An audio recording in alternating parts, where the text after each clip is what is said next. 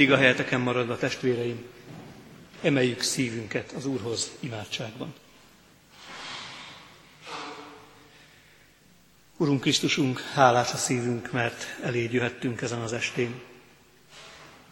Hálás a szívünk, mert Te vagy az, akiben örömöt találhat, akiben békét lelhet, akiben örök életet lelhet.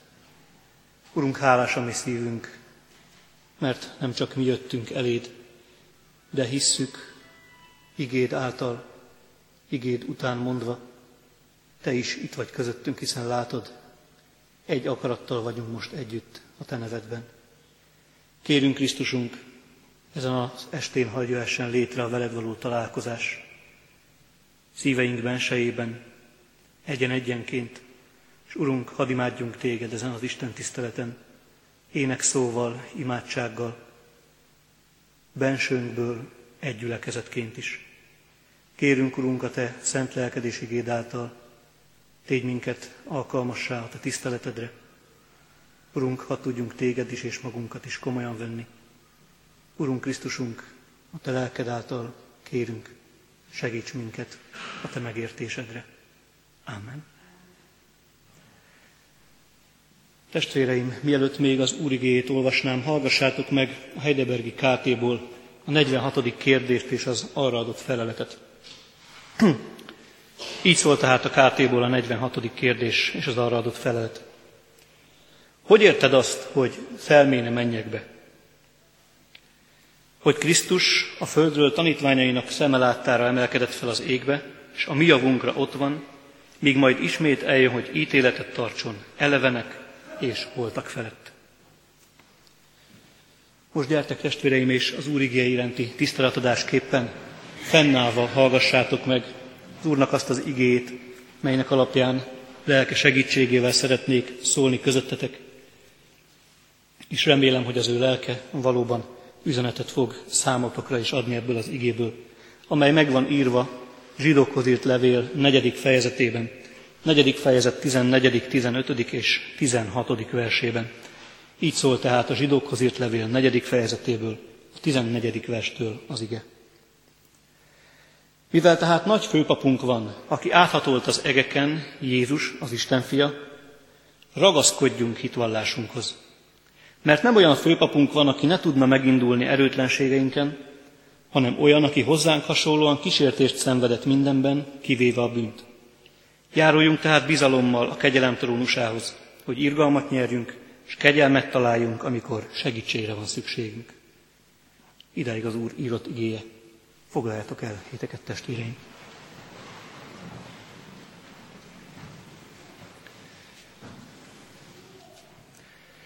Mielőtt magába ebbe a néhány versbe, egész konkrétan három igeversbe, annak magyarázatába és annak megértésébe, tehát kísérletbe belevágnánk, tudnunk kell a zsidókhoz írt levélről azt, hogy három nagy fejezete van, három nagy témája van, és ebből a második kezdődik éppen ezzel a három igeverssel.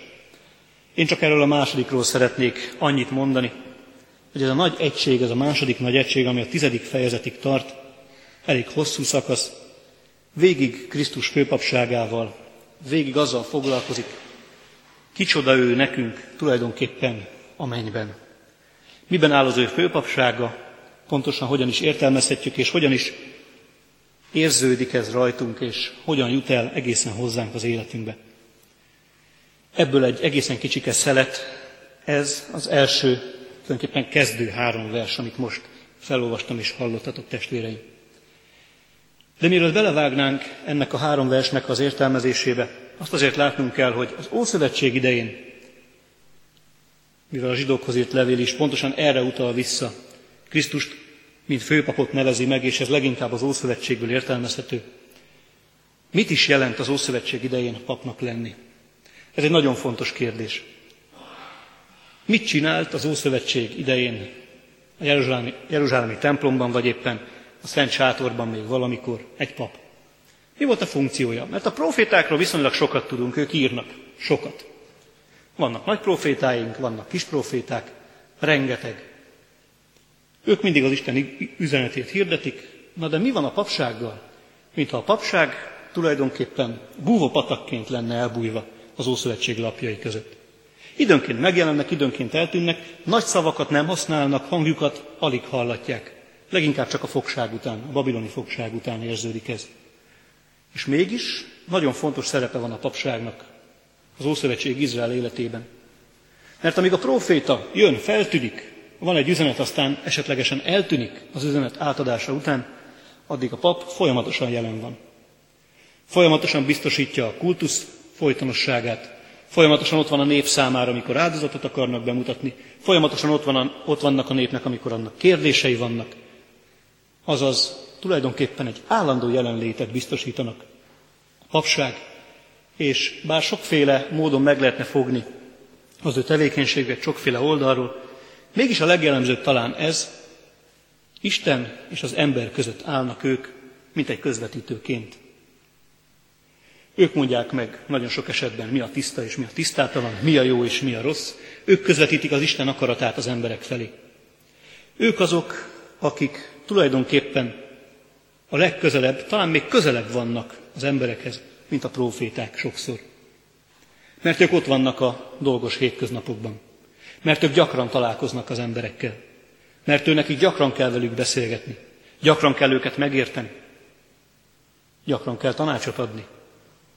Ott vannak az élet sűrűjében, nagyon kevés említé, nagyon keveset említik őket ugyan, de nélkülük tulajdonképpen Izrael népe nem is létezhetne az Ószövetség idején. Proféták jönnek, mennek, nagy tetteket hajtanak végre, nagy üzeneteik vannak, de aki folyamatosan ott van, az mindig a papság. Tehát amikor azt állítja a zsidókhoz írt levél, hogy főpapunk van, méghozzá nagy főpapunk van, akkor itt rögtön érezhetjük is, ez nem egy pontszerű dolog. Ez folyamatosan van. Folyamatosan van főpapunk.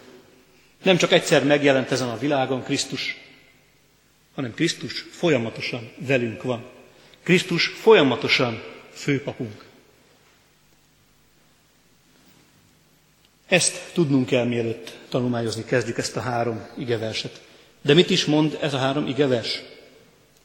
Azon túl, hogy a nagy üzenete, összefoglaló üzenet ennek a három igeversnek egyetlen egy rövidke mondat, nagy főpapunk van, azért beszél arról, hogy ez a főpap áthatolt az egeken, meg tud indulni gyengeségeinken, és általa is miatta bátran, bizalommal járulhatunk az Isten trónjához.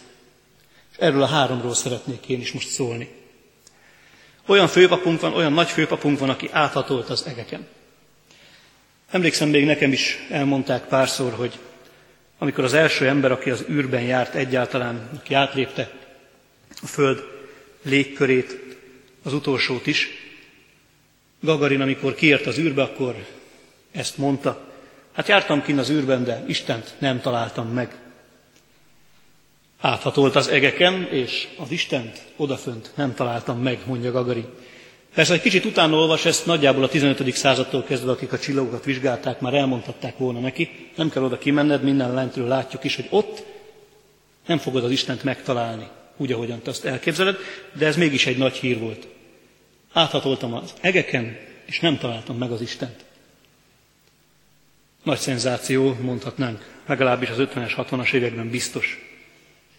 A nagyobb kérdés inkább az, két-három igevers alapján, hogyha az Isten áthatol az egeken, akkor talál embert. Nem az a kérdés, hogy az ember áthatolva az egeken talál-e Istent. Sokkal inkább, ha az Isten áthatol az egeken, talál embert. Mert azt mondja ez a vers, áthatolt az egeken Jézus az Isten fia, éppen ezért ragaszkodjunk hitvallásunkhoz. Mert nem más tett Krisztus, mint legyőzte azt a mérhetetlen távolságot, ami Isten és ember között van. Ami a bűneset után létrejött hatalmas szakadék, ez az, amit átugrott, ez, ez az, amit átugrott Krisztus. Csak onnan lehetett megközelíteni az embert. Az ember hatolhat át bármilyen égen, kutathatja nagy sokáig az univerzum rejtélyeit. Ha az Isten nem indul el az ember felé, az ember az Istent meg nem találhatja. De ez az, amit Krisztus vállalt. Jézus az Isten fia. Nagyon érzékletes. Mind a két nevet használja. Használja a Jézust, ami egy teljesen hétköznapi név volt abban az időben. Ezzel jelzi ember, közülünk való, és mégis az Isten fia. Az Isten benne, abban, akiről nem tudjuk igazán megérteni, mennyire Isten, mennyire ember, hogyan Isten, hogyan ember. Ebben ne is menjünk bele nagyon, nem tudjuk kimagyarázni. A lényeges az, benne az Isten eljött, benne az Isten áthatolt az egeken. Emberré lett, és föláldozta magát. Ő volt az áldozópap, és ő volt az áldozat egyszerre. Főpapként. Áthatolt az egeken. Ám ez igaz visszafelé is. Nem csak a mennyből jött, de oda is tért vissza. Tudjuk, a Kárta is ezt mondja, ismerjük áldozó csütörtöknek üzenetét. Krisztus nem csak a mennyből jött, de oda is ment vissza. Tanítványai szeme láttára felemeltetett, és aztán egyszer csak, ahogyan a szöveg írja, mintha egy felhőt akarta volna el szemük elő. Egyszer csak eltűnt. Hova ment? Ez a nagy kérdés. Áthatolt az egeken újra, és azóta az ő atyánál van, és közben jár értünk. Főpapi funkciója nem szűnt meg. Ahogyan egykor a főpap évenként bement és folyamatosan igyekezett a népért, bűnért való áldozatot bemutatni, minden évben legalább egyszer, úgy Krisztus is folyamatosan közben jár értünk. Ez az a reménység, amire azt mondja a zsidókhoz írt levél. Ezért ragaszkodjunk hitvallásunkhoz. Ezért ragaszkodjunk ahhoz, amiben hiszünk, akiben hiszünk. Ragaszkodjunk ehhez a főpaphoz, mert ő hűséges hozzánk. Ő ragaszkodik hozzánk. Jól lehet, nincs itt már e földön, mint egykoron, de a mennyben is ragaszkodik hozzánk az ő népéhez. Ragaszkodik a megváltottjaihoz. Ragaszkodjunk hitvallásunkhoz. Ahhoz a hitvalláshoz, amely kimondja, az én megváltóm, Jézus, aki a Krisztus. De ez a hitvallás, ez jelent reménységet is itt. Ragaszkodjunk reménységünkhöz. Mi ez a reménység? Az, hogy ezért a Krisztusért, ezért a főpapért, ezért az áldozatért az Isten nekünk kegyelmez. Nagy főpapunk van, Jézus az Isten fia. Ragaszkodjunk hát ő hozzá, a belévetett hitünkhöz, a belévetett reménységünkhöz. Mert ez a reménység az, ami nem szégyenít meg. Krisztus a mennyben van, áthatolt az egeken, és van ember a mennyben, aki nagy főpapunk. Milyen még ez a főpap, és lépjünk már innen tovább. Olyan főpap, aki megindul gyengeségeinken. Mondhatnánk azt is a görög szöveg, szöveg alapján, hogy egy nagyon szimpatikus főpap ez. Hiszen ez a szó szerepel itt. Szimpátia. Azt gondolom, hogy talán hallottak már er, erről a testvérek, ha máshol nem, akkor legalább itt. A lelki gondozás egyik alapvető tétele. Mi kell a lelki gondozáshoz? Nagyon sok minden, de a legalapvetőbb dolog, akarjam tudni, mi van a másikkal. Akarjak vele együtt érezni. Idegen szóval ezt úgy szoktuk mondani, hogy empátia szükséges hozzá. Ha meg akarlak téged érteni, akkor valamilyen szinten bele kell, hogy helyezkedjem a helyzetet, de egyáltalán nyitottnak kell arra lennem, hogy meg akarlak téged érteni. Akarnom kell. Ennek a képessége, ami egyébként fejlesztető és fejlesztendő, az empátia. De az ige nem erről az empátiáról beszél. Nem azt mondja, hogy a Krisztus empatikus velünk, hanem azt mondja az ige, hogy a Krisztus szimpatikus, pontosabban együtt szenvedő velünk.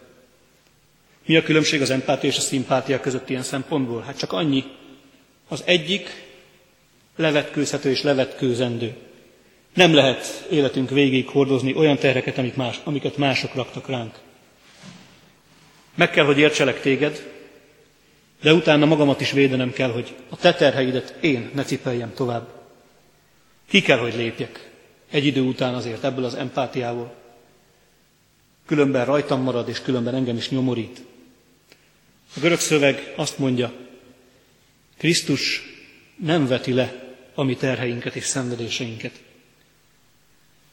Nem, nem, nem velünk együtt érez, nem beleérez a helyzetünkbe, hanem velünk együtt érez, velünk együtt szenved, hogy egészen szó szerinti legyek. Amíg a lelki gondozónak ez veszélyes játék lenne, mert nagyon hamar tönkre mehetne ebbe az élete, a lelki élete, addig Krisztusnál csak így működik a velünk együtt szenvedés. Ezt mondja a levél. Mert nem olyan főpapunk van, aki ne tudna megindulni erőtlenségeinken, hanem olyan, aki hozzánk hasonlóan kísértést, kísértést szenvedett mindenben, kivéve a bűnt. Olyan főpapunk van, aki nem csak tudja és ismeri, miben vagyunk benne, de amikor benne vagyunk, akkor ő is ugyanúgy szenved, mint mi. Ez egy nagyon fontos és egy nagyon érdekes dolog egyszerre. Az, hogy szenvedsz, az nem egyszerűen annyi a Krisztus számára, hogy látja, hogy szenvedsz, és körülbelül tudja, hogy mit élhetsz át, hanem ő is átéli. Nem csak egyszerűen tudja, milyen bűnben lenni, de átéli azt is, különösképpen a kereszten, milyen az, amikor az Isten elveti az embert a bűn miatt. Nem csak beleérez, nem csak benne van egy ideig, aztán kilép, hanem teljes lényével átéli, egyé válik, mint egy vele. Kísértést szenvedett mindenben, kivéve a bűnt. Nincs olyan kísértés, kísértésed neked és nekem, amit a Krisztus ne ismerne. És nem csak, hogy ne ismerne, ne szenvedte volna ő is végig azt a folyamatot, amit te is újra és újra végig szenvedsz talán. Tegyem, ne tegyem, meg kéne tennem, nem kéne tennem? Mit szól ez az Isten? Sok minden mással is van ez így. De ez egy nagyon fontos dolog itt. Együtt szenved a Krisztus. Együtt van velünk a Krisztus. Olyan főpap, aki nagyon is benne van az élet sűrűjében, és nem csak úgy van benne, benne forgolódik, hanem, és ezt nem tudom jobban más szavakkal kifejezni, újra és újra átéli ugyanazokat. Nagyon sokféle kísértést és szenvedést. Van itt egy kifejezés, ezt azért szeretném még tisztázni, mert talán félreérthető lehet. Mindenben kísértést szenvedett, kivéve a bűnt. Ez úgy hangzik elsőre, legalábbis nekem így hangzott elsőre. Hát igazából ez neki könnyű, hiszen jó, vannak kísértések, de ezek nem komolyak, hiszen a bűn nincs benne. Tehát biztos csak olyan kísértéseket szenved el a Krisztus, ami, ami azért elviselhető egy ember számára. Tehát tulajdonképpen a bűn nem is kísérti meg, de a görög szöveg nagyon, nagyon jól eligazít. Azt mondja, nem azt mondja, hogy kivéve a bűnt, hanem azt mondja, bűn nélkül. Azaz mindenben megkísértetett, de mindenben meg is állt. Azaz nem vétkezett. Na ez a különbség. Ugyanolyan nehéz volt, mint neked és nekem. A különbség talán annyi, persze ez óriási, hogy Krisztus meg is állt ezekben a helyzetekben. Mindenben kísértést szenvedett, bűn elkövetése nélkül. Ez a fontos. És ez egy nagyon érdekes dolog, nem az isteni oldalát hangsúlyozza, nem az isteni természetét hangsúlyozza itt Krisztusnak, nagyon is emberként kezeli itt a zsidókhoz írt levélírója. Jézus, az Isten fia, minden kísértést ki kellett álljon ezen a világon emberként. Kivéve a bűnt helyett, sokkal inkább bűn elkövetése nélkül. Ami fontos, főpapként velünk szenved gyengeségeinkben, és értünk van a mennyben. Az örök boldogság helyén, ahogyan el szoktuk képzelni, veled együtt szenved, ő is részese a bűn miatti nyomorunknak, és nem csak a kereszten. Így átélve szenvedésünket tud minket képviselni az atyánál. Nagy főpapunk van, aki meg tud indulni gyengeségeinken és bukásainkon. És most már a harmadik ponthoz érve, azt mondja az utolsó vers, járuljunk tehát bizalommal a kegyelem trónusához, hogy irgalmat nyerjünk, és kegyelmet találjunk, amikor segítségre van szükségünk. Járuljunk a kegyelem trónusához. Trón elé járulni nem is mindig gyomorgörcs nélküli állapot. Gondoljunk csak arra, milyen volt egyáltalán iskolában felelni, kiállni sok ember elé, és aztán számot adni valamiről, ami hát vagy volt, vagy nem. Vagy tudtunk felelni a kérdésekre, vagy nem.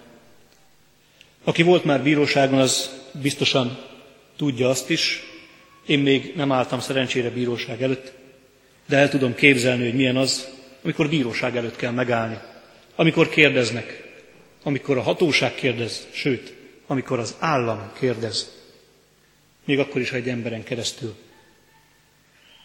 Nem valami bizalomgerjesztő helyzet, és nem valami bizalomgerjesztő hely a bíróság. Csak akkor megyünk, hogyha nagyon muszáj, ha idéznek. Ismerjük jól, milyen a bíróság. A másonnan nem Arany Jánosnak a Fülemüle című kis, kis történetéből. Jobb, jobb zsebemre csapok. Nekem, nekem fütyű, bal zsebem, nekem fütyű. Nem valami bizalomgerjesztő dolog. Pláne, hogyha azt mondjuk, az Isten is megjelenik a Szentírásban, nem is egy helyen, bíróként. Megjelenik úgy, mint aki a trónon ül és ítél, ítéletet hoz, mint a bírák. Sőt, maga Krisztus is megjelenik bíróként. Ha máshol nem, Máté Evangélium a 25. fejezetében, biztosan. Jobbra a juhok, balra a kecskék. Lehet félni, aggódni, görcsölni. Vajon mi lesz az ítélet? Mi lesz, ha a bíró engem is szólít, idéz, és megkérdezi,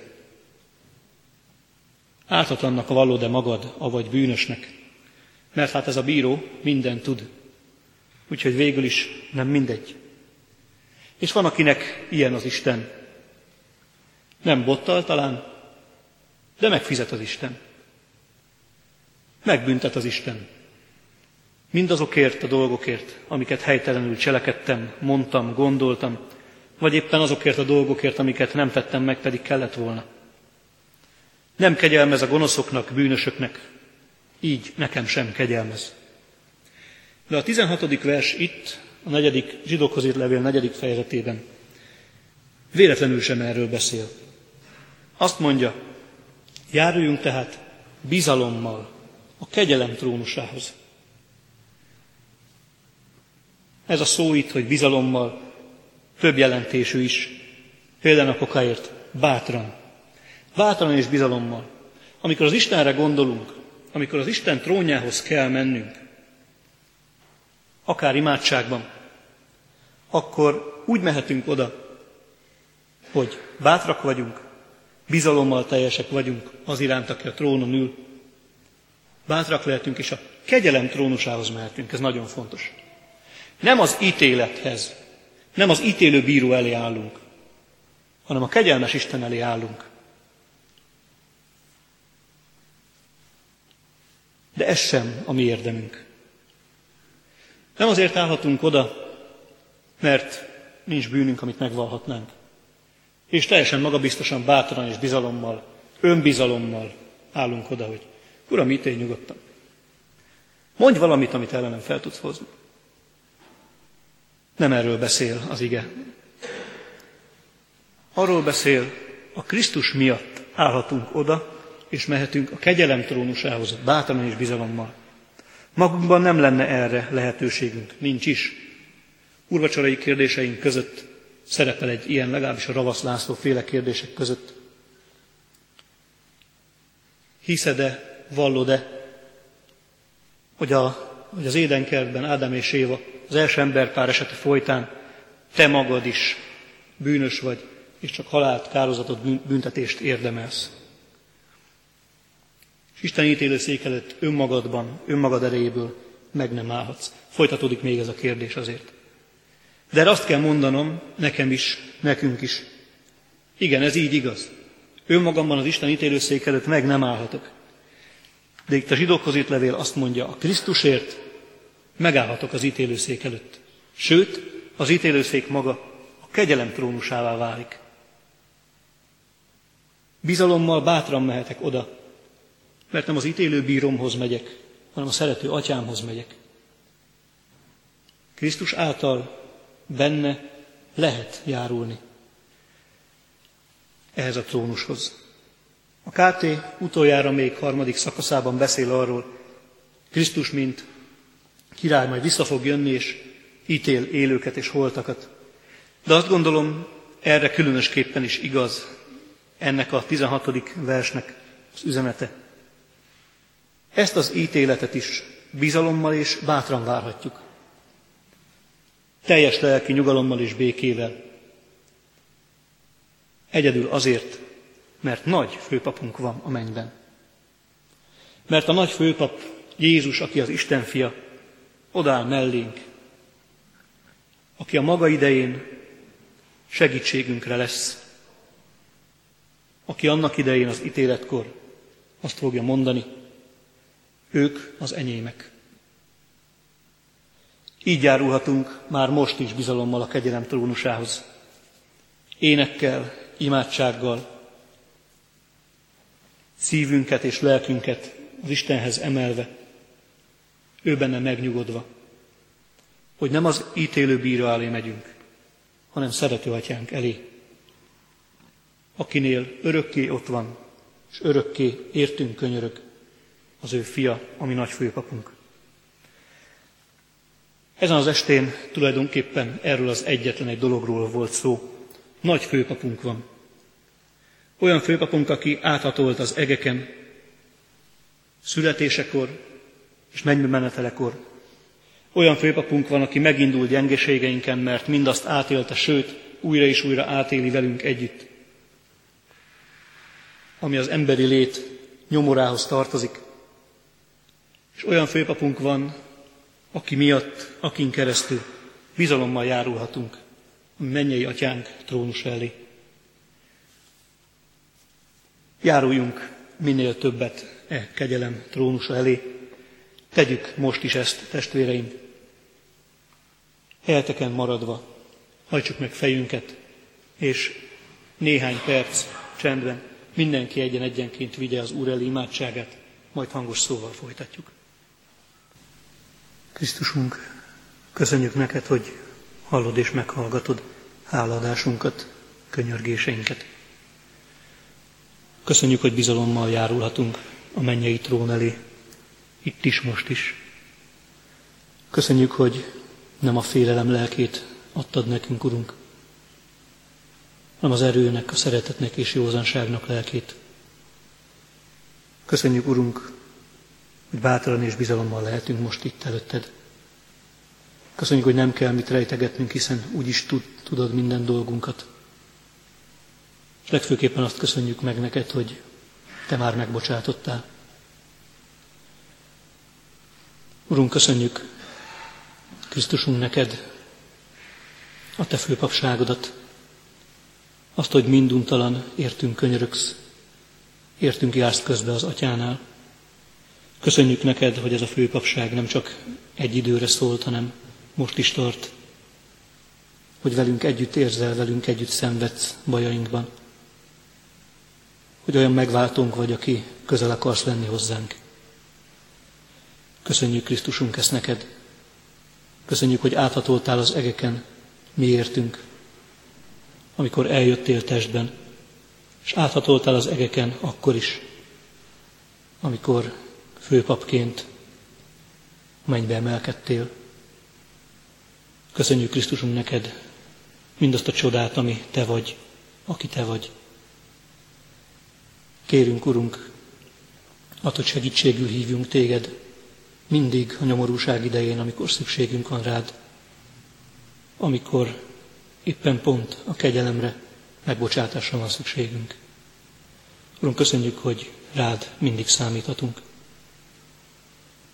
Engedd meg, Krisztusunk, hogy most elét hozzuk köztünk lévő gyászolókat, betegeket, mindazokat, akiket bármilyen féle és fajta nyomor kínoz, legyen az anyagi természetű, legyen az lelki természetű.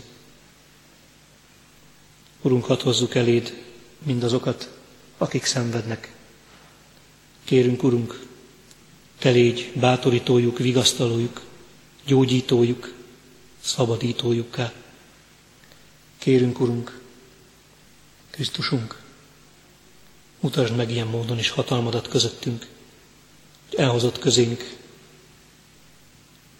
gyógyultan betegeinket, elhozott közénk azokat, akik szükséget szenvednek, Urunk, hozd el közénk azokat is, akiket gyászgyötör, ha tudjunk mi is melléjük állni. Urunk, kérünk még országunk vezetőért, és mindazokért, akik egyházunkban is vezető pozíciót töltenek be, legyenek azok püspökök, esperesek, lelkészek, presbiterek. Kérünk téged, adj bölcsességet mindannyiunknak, hogy a te akaratodnak megfelelően tudjuk vezetni az országot, gyülekezeteidet. Kérünk, Urunk, légy velünk, hiszen nálad nélkül semmit nem cselekedhetünk. Krisztusunk, köszönjük, hogy hallasz és meghallgatsz minket. Kérünk, most menjen, atyánk, téged, hallgass meg azt az imádságot, melyet a te fiattól, ami Krisztus Urunktól tanultunk.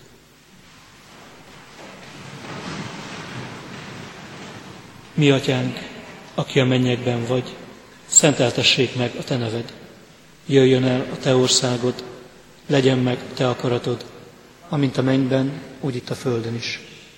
Ami mindennapi kenyerünket add meg nekünk ma, bocsáss meg védkeinket, miképpen mi is megbocsátunk az ellenünk védkezőknek. És ne vigy minket kísértésbe, de szabadíts meg minket a gonosztól, mert Téd az ország, hatalom és a dicsőség mindörökké. Amen. Testvéreim, hirdetem számotokra az adakozás lehetőségét, mint a mi életünk Isten tiszteletének is, és háladásának is része.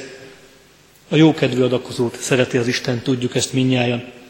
Így bármit, bármennyit is szeretnénk most adni, azt jókedvel tegyük. Most pedig kérjük együtt, és fogadjuk az Úr áldását. Testvéreim, kegyelem adassék mindazoknak, akik el nem múló szeretettel szeretik a mi Urunkat, a Krisztus Jézust. Amen. Énekeljük 360-as számú dicséretünknek megmaradt verszakait, negyedik, ötödik és hatodik verszakát. Ó, kegyes Jézus, idvességünk ára, vállalt kezes, ki szent atyád jobbrára magasztaltattál. thank you